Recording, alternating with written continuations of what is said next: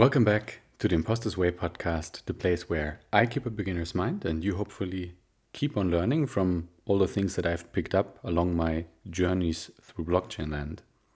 And this is chapter 8 out of the 10 part series I want to do on all things blockchain and cryptocurrency.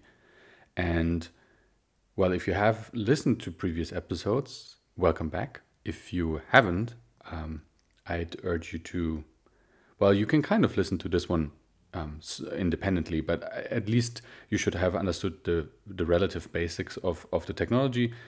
Um, if you don't yet, then chapters one, two, and three would hopefully cover you there on a non technical and um, approachable kind of way. So, um, I always mention this at the beginning. Uh, the transcripts as well as sources that I use for all my statements that I do here and further reading can be found at theimpostersway.com um, in case you also digest information a bit better in a written format. Okay, so far we've covered all the hard use cases that aim to disrupt and replace existing business models and applications. So that was in the chapters like four, five, and six mostly. This was about all the places where we have working versions out in the market, um, like blockchain based asset trading platforms, or I also covered a bit some decentralized social media platforms. It was really about the applications of blockchain based systems um, in the real world right now. And now, these last three chapters, I want to cover um, kind of a bit more interesting, funky um, concepts that that that are peculiar and that are happening around the the blockchain space. So they're not per se technical innovations that aim to disrupt um, a certain market or um, replace a certain business, um, but they're more important um, almost than that because they're interesting on a human level, on a psychological level, on a sociological level and last episode, so last chapter, we, we covered um, pseudonymous identities and digital identities as well as a pseudonymous economy. Um, that was chapter seven, which is really, you know, this is like really, I don't know if this is fascinating to everybody, but I think it just opens some doors to think about the consequences and just play this through and what that could mean for, for a future that we want to live in or maybe don't want to live in. So today is a similar topic, and it is about governance and collaboration. And it's really about these open protocols that are now emerging. Open protocols are things like the Bitcoin network, like the Ethereum network. Um, and as we learned, we also build application on top of, of that, right? So especially with Ethereum and similar blockchains, there's applications being built on top of that that are open source and that are out in the open. So they're open protocols in that way. And they can provide very similar services than companies do, but built in a are built in a completely different way. So while they give you maybe the same function, right? Like you as a user, you can use them and, and they provide value to you. There's not a centralized company behind it that has a CEO, that has a board of director or similar structures. So the question is, well, if there's a platform that is so open, who makes the decisions then? And who you know who who allocates funds for example right who decides what to invest in who decides whether a critical feature um, has to be added to the platform or whether or not a security hole has to be fixed. And who does that fixing right? And somebody needs to code on that. Somebody needs to make designs. Somebody has to make sure that the platform stays up and running. So decision making um, in that realm is necessary and needed. Um, but how does the organization around those open, kind of ominous platforms work.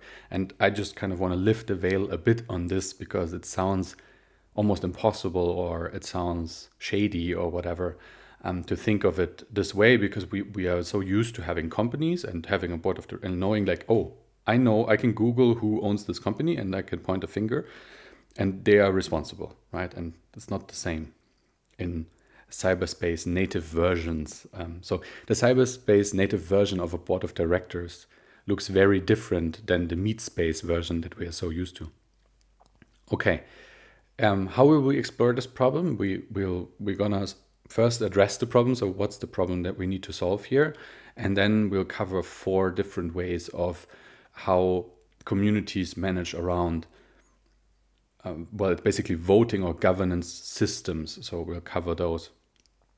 Um, and we'll do it along the journey of Chloe again.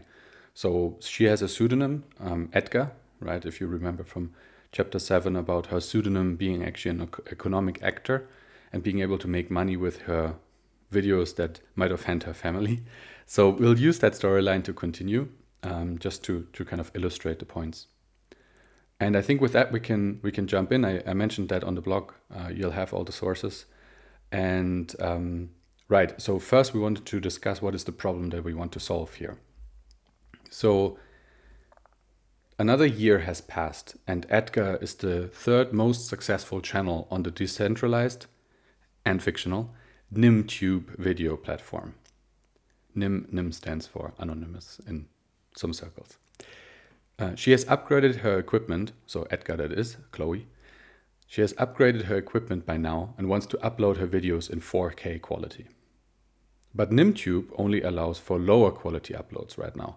And Edgar raises her wish to the community forum um, of NimTube, right? So there's a forum and she writes, hey, this I would really love to support 4K. My videos are um, lower quality right now, and I think users would, the, the watchers would really enjoy it. And other creators come in and quickly support her suggestion on the forum. Um, but then again, others in the community are worried about the increased storage capacity NimTube's server and network would need to support those bigger video files. So we've established that there's some kind of trade-off to be made, right?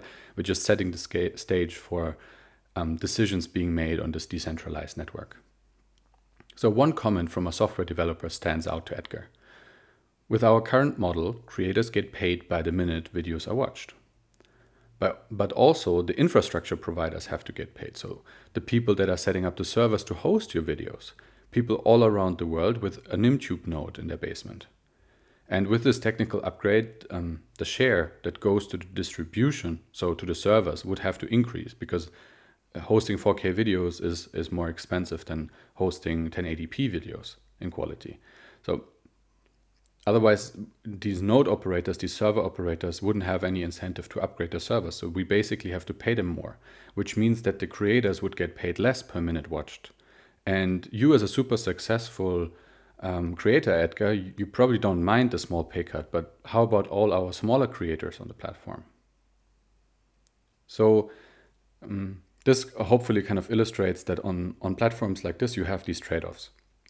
And in traditional kind of centralized ownership of a platform like YouTube, well, YouTube can kind of just decide. It's a private, well, it's now a public traded company, but um, they don't, they're not beholden to the community as such. Obviously, there can be pressures from the community like, hey, you're paying YouTube creators less now. But in the end, it's their, it's their say. And with um, with these distributed systems, you kind of have to organize yourself in a in a more well, what seemingly chaotic way because you have less hierarchies. Nobody centrally can decide. So private ownership of code, like YouTube, is closed source. We call that closed source. And public ownership uh, ownership is open source.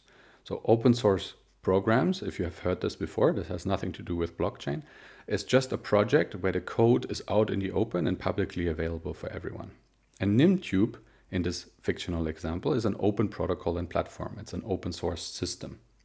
So let's quickly cover why that even works and how that works before looking into resolving this conflict um, about the 4K video upload. So reasons why open systems work. These open source systems are cheap to copy, but they have strong network effects. That means basically because the code is open source, it's visible for everybody. Anybody can copy the code and therefore the whole platform. But in systems where we have strong network effects, meaning that the value that the system provides is created by the number of participants, um, is normally the kind of systems where copying or stealing is often not worthwhile.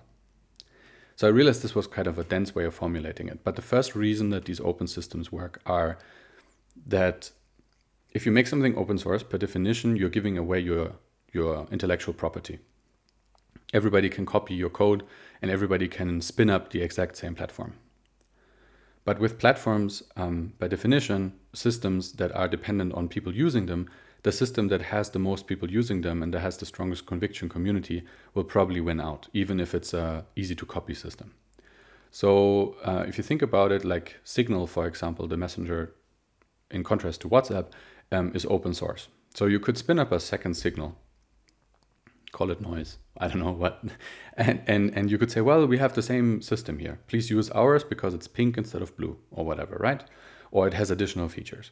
Um, and then you could just steal basically the whole code base from Signal, uh, the messenger, and, and just spin it up again.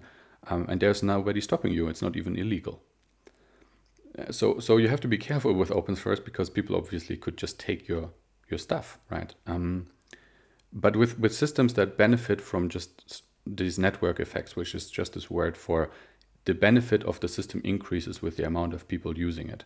Um, it will be very hard to challenge something like Signal that has an existing user base. Like, why would they all shift to something else?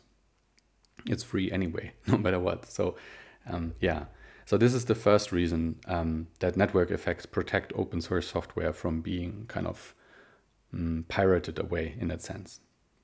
And the second one is that blockchain introduces money into the equation. So this is now particularly about open source blockchain projects.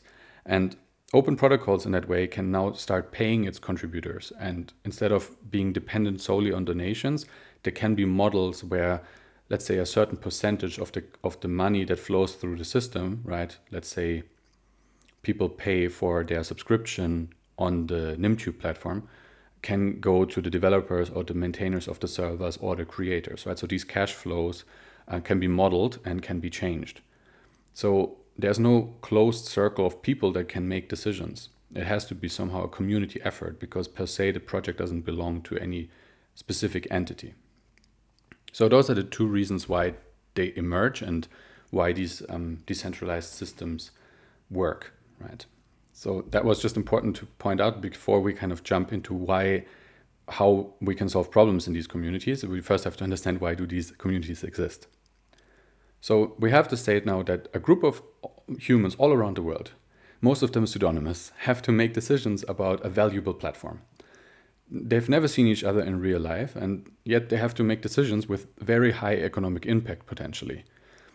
There are no laws and courts that can help them resolve disputes because DAOs, and we'll get into that in a second, these organizations are only existing in cyberspace and they don't belong to a jurisdiction. So there is no DAO Incorporated or DAO Limited registered in the US. So you can imagine it gets very messy. And DAO is just a um, word that I that I have to quickly explain here. Um, it stands for Decentralized Autonomous Organization, so DAO, right? And we'll not use it often here, but I just had to sprinkle it in because you have have to have heard it. It's, it stands for this digital form of governance, which includes automatic rules as well as voting um, of a community. It's it's basically the acronym to use if you want to pretend you know about the space and you know what you're talking about if it comes to digital forms of mass collaboration. So you've heard it, you can use it. I'll avoid to use it too often here in this in this episode because acronyms are like painful. But DAO, you've you've heard this. It's a decentralized organization. All right. It's what it's what we're talking about basically as a concept today, and so you have this group of humans, they, they, they have a decentralized organization. They're somehow part of this Nimtube platform, for example, but there's no jurisdiction, there's no uh, company registered in some com- country where there are courts, for example, to resolve disputes or make decisions. So, um, yeah, that is a unique situation, and as you can imagine, a messy one. And before we jump back to Edgar and how Nimtube would get to decisions being made um, that, that are probably a bit better understandable, let me just give you two real world examples um, or, or, kind of context points to make sure that, that you get why this is so important and why this is really hard uh, to do. It's a really hard problem. So let's illustrate with the Bitcoin network. If you change a rule in the Bitcoin network right now, you have millions, tens of millions of participants in a network, and you have $860 billion of economic value stored in it as of this recording. So that's a lot of, that is an important system, whether or not it is for your personal life, uh, just financially, this is a big system, right? And this is nothing you want to change on a whim, which the Bitcoin developers and the Bitcoin community takes very serious um, well, in order to to not lose trust as well, right? We we mentioned trust and um, in the system um, before in in previous episodes, and on that topic, um, I have to mention this uh, famous DAO hard fork, which was a change in Ethereum, the second biggest um, blockchain-based system if you rate it by market cap, so by money in the system, right? Um, and it decided to return hacked funds, so funds that were stolen by a hacker, around roughly $40 million worth back then, to their original investors. So giving back money to the people it was stolen from sounds like a great idea, but you had to actually change something in the protocol. And um, that change was met with a lot of skepticism and pushback because it set a precedent that this immutable ledger, right? So this unchangeable account accounting software, basically, right? This is what we what we covered in previous episodes. Um, can be changed. So um, it was a change in the way like who which money belongs to whom, right? We said that if you have your bank account on a blockchain, you the cool thing is that you can trust it, that it won't change, and nobody can just kind of override your bank account statements and say, well, all of a sudden you have zero. That happened to the hacker. So all of a sudden the hacker had zero, and everybody is like, "Yay, great! The hacker has zero. They don't deserve any money, right? Any value." Um, but the problem is that it set a precedence for well, it could also be changed the other way around, right? So the Ethereum community was definitely not unan unanimously voting for this change. But the question is, was the decision to return the funds the right one, right? Was the decision made fairly? Um, and what kind of precedence does it set? So I just wanted to, you know, a name the numbers. We are talking about high million amounts, or in the case of Bitcoin, um, of, in, the, in the range of billions of dollars of economic value. And uh, you have to imagine these are people's life savings, these are people's businesses. Um, this is not a system that you should just change on a whim. And um, just to make sure that you understand like how stressful also decision making in these environments is. But with establishing the seriousness um, kind of out of the way, I think we can get back to our examples we, have established that we have new forms of organizing humans to that have a common goal, hopefully, right? And these systems are emerging. And the question now is, how do we make decisions? How do we make strategic strategic decisions as a collective? And the, the big question is, do we enable 4K video uploads for the NimTube platform, right? That was the, the problem we're trying to solve, the dispute we're trying to resolve here. And I want to cover four ways of governance. And um, want to cover them today kind of in order, and all of them are playing out in different projects and communities right now, but I'll also always try to bring it back to Edgar and Nimtube. So it's one, rules and ambiguous social consensus. Two, one person, one vote. Three, one dollar, one vote. And four, combination of person and dollar voting, I'll call it. Okay, so we just start with the first one um, and work our way through. And then we kind of summarize and, um, well, maybe I can give my opinion as well a bit. Rules and ambiguous social consensus. So, this first way of organizing is really how I kind of perceive the Bitcoin governance process to be. And I'll guide you through the Bitcoin example just because it is the most documented and successful governance model, not because Bitcoin is a video platform. So we'll have to bridge it to Nimtube after. Um, but it, it, just has a lot of references on, on how things are done there. So I'll, I'll use it as an example to illustrate this first way of organizing people. So social consensus is somehow the natural state of things. Those of us living in a family, for example, could perceive this as a fair way of making decisions. But probably you see that there are implicit hierarchies in families, such as, I don't know, like the mom decides more than the 17 year old daughter where to go on the next vacation. And developers would be core developers in Bitcoin would be kind of the mom of the Bitcoin family in the sense that you definitely have different say, right? And the, the core developers in Bitcoin are in the end those that can change the code and therefore can change the rules and um, can therefore change the system. But so how, how does that work now? in short, you have some researchers that make change proposals. So you research a certain solution to a problem that you think Bitcoin has. And then there's a set of validation rules that are predefined and have been around for years that this proposed change has to pass and fit to. So predefined goals of the project as well as rules of what changes can be made and what not. I'll not dive into more detail here, but there's pre-existing validation rules. And then the results of that research um, need to convince core developers enough to also accept the change or to even implement it if it's not already coded up. So as a last step then, the members of the network, so each node operator um, and miner, so these parts of the, you know, they make up the kind of little dots of this distributed system, they also have to switch to the software. And I mean, this is really like a software upgrade that you get on your phone in the end. Um, and you're never forced to do the upgrade. So that gives the operator, the nodes in the system, um, also some power to reject changes. Um, but as we said before, networking network effects are strong. So um, if you're the only one who doesn't accept the change, you're not going to have a good time. Um, you'll just be excluded from the system.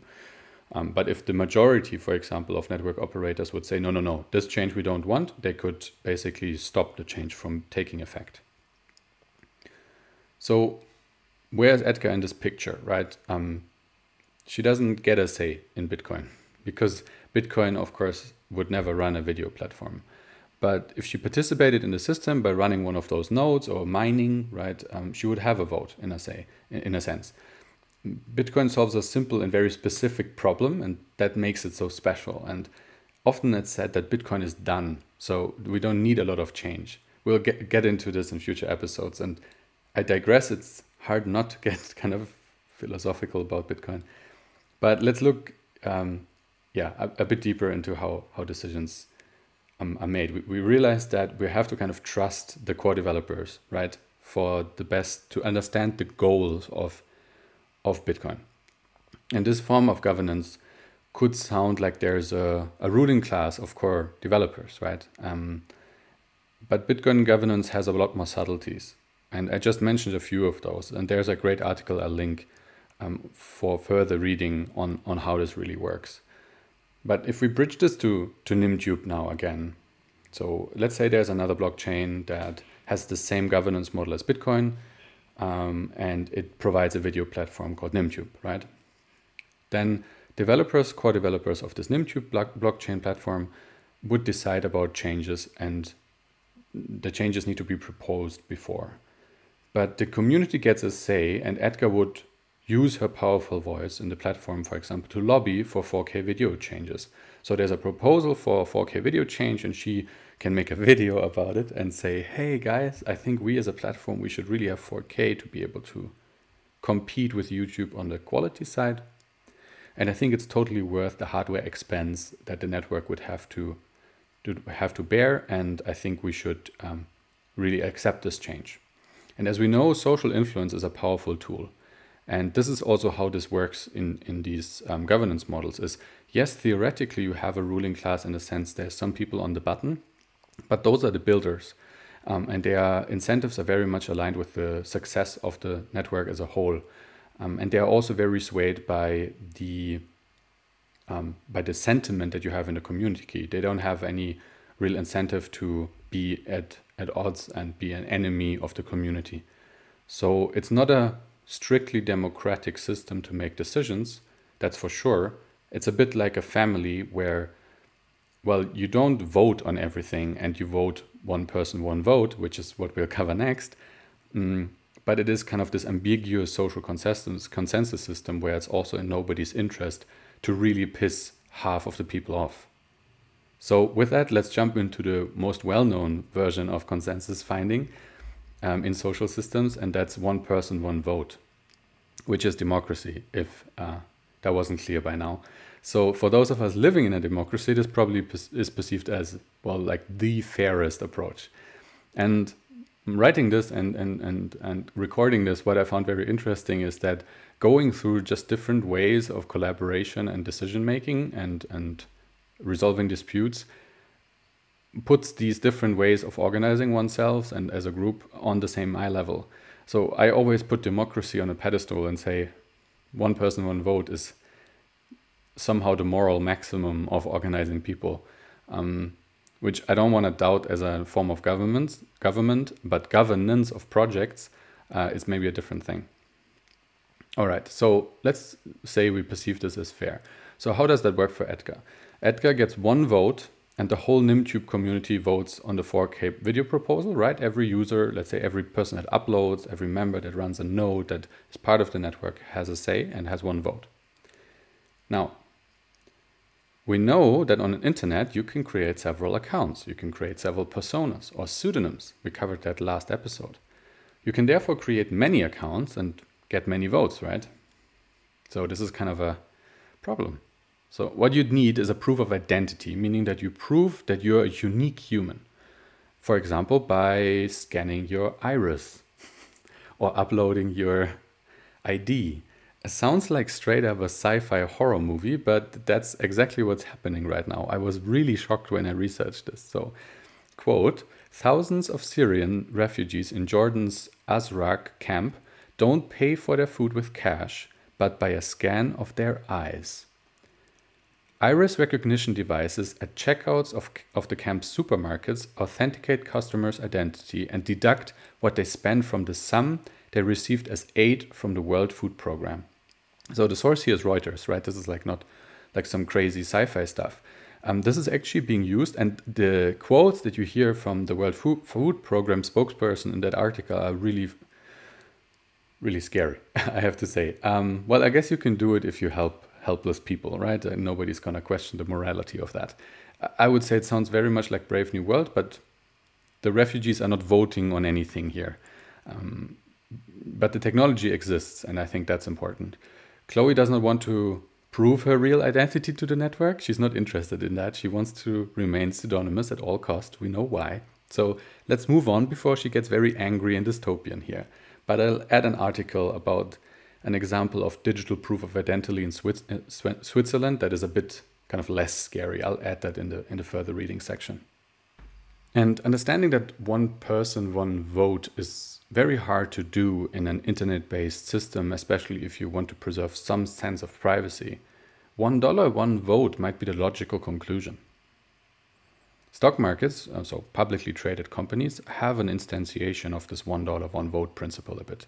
So those of us owning shares in a company probably perceive this as somewhat fair at least. So Edgar gets one vote for every NIM dollar she invests in the NimTube platform, let's say. Because she's one of the top creators, she has a lot of them. And she only pays herself like a small monthly salary and leaves the rest just on her NimTube account, providing liquidity for the network and she gets money through the people watching the videos, right? Just like you would on YouTube. So she's she's kind of happy because she has a lot of say. She she can vote on the proposal with a lot more weight. But quickly other community members start complaining about this and saying that their voice is not being heard and that small fish are uh, kind of um, useless in their in their voting rights and the rich and successful get to make all the calls. And that's not something Chloe likes to hear. She didn't imagine her pseudonym to become an oppressive elitist. So, $1 one vote definitely also has its drawbacks. And now we get to combination of person and dollar voting, this last fourth um, principle that I want to cover today about how to achieve decision making. We always have a proposal on the table. That's the 4K video proposal, right? And we are still covering different ways of how to reach that kind of consensus. And quadratic voting um, is something that mixes the last two versions we just talked about. So it, it mixes person voting and dollar voting. So there's some math involved. So probably none of us perceive this as fair by default. We'll really have to dive into this. Um, but Edgar gets one vote, and that vote is weighed by the amount of NimTube dollars she has invested in the platform.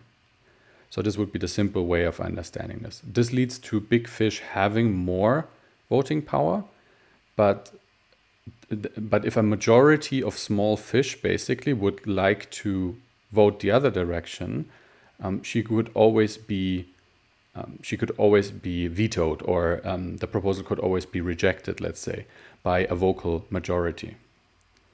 And the Setup for this is a bit complicated to explain in spoken words, so I'll link Vitalik Buterin, the creator of Ethereum, has written a lengthy and really good post about this, and I'll not try to improve on his writing.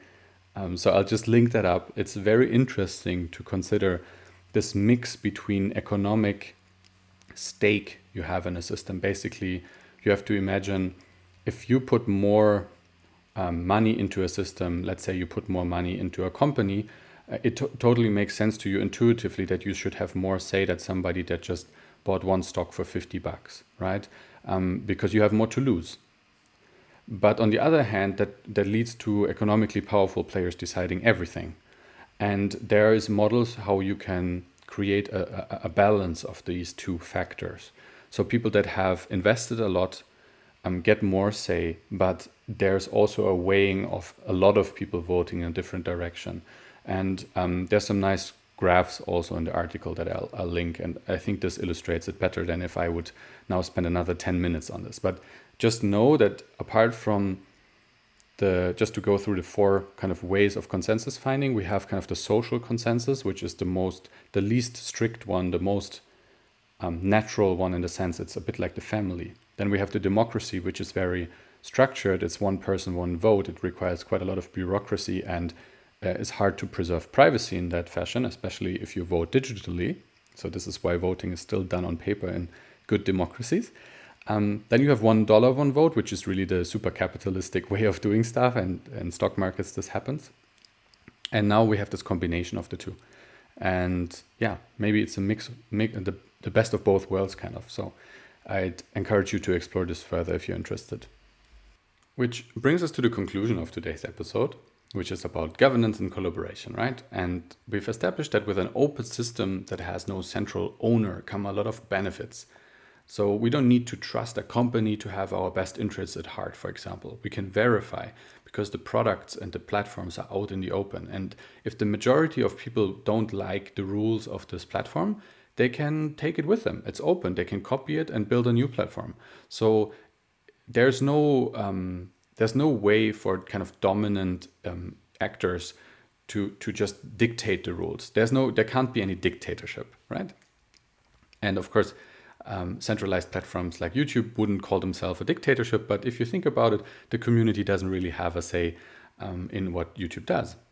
So um, because blockchain brings money to open protocols and open platforms, they can now all of a sudden be kind of profitable in a sense, right? Without being a for profit company. So this changes a lot and changes, improvements, and kind of further de development of the platform can be funded now. So there can be cash flows. And this creates these company like structures in cyberspace that, that, that have to be managed and organized um, that are very different to what we know from the real world, the physical world. And um, these funds of what to build and who to give the funds to have to be managed without a single central authority like a CEO. So instead of a CEO, which is a three letter acronym, we just take a different three letter acronym, a DAO. So we've learned this today. And that solves everything, right? Because three letter acronyms are helpful. No, but it's a decentralized autonomous organization. And by definition, that doesn't have a, um, a seat somewhere, um, uh, some kind of office um, that you can write a letter to. And so it's a collective of humans, um, pseudonymous or, or not, that have to agree to, on what to do. And I think more importantly, on what not to do.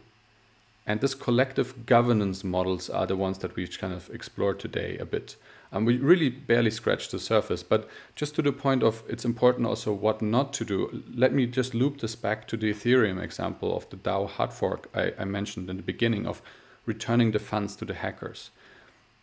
These platforms really have to um, find a balance between not losing the trust of their participants, um, also catering to the majority of people that use the platform and, and, and, and maintain the network, as well as trying to drive innovation and, and change things in the future. So there will be very hard decisions to make over the lifespan of such a project. So these are, and especially with the economic impact that they have, let's just you know repeat that th these decisions are not easy to make. So governance models of all types are being tried out and they're tested against their resilience and their agility, right? So this would be kind of not changing too much, but also changing enough to be, you know, innovating. And the more important these open protocols become for users and the more economic activity they capture, the more these mechanisms of making decisions will be tested and the more these communities will be tested.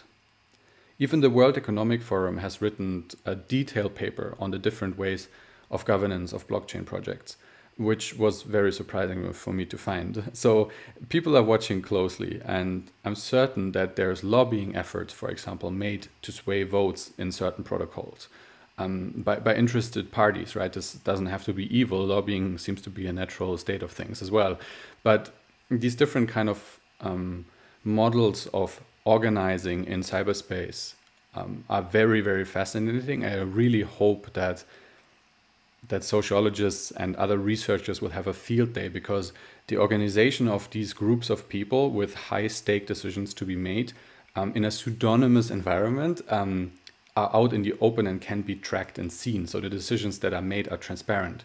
So to study how different communities make their decisions and what they learn from their mistakes, I think would be a very interesting field to to kind of um, explore further, which maybe I'll do in a future episode. But I, I want to wrap it up with this. Um, I realize this is a big topic. I, I hope um, I didn't bore you to death with, with kind of the long conclusion here. But um, yeah, I think until next time, I'd wish you good governance. Um, think about the governance models you use in your daily life, right? From maybe your workplace to your family.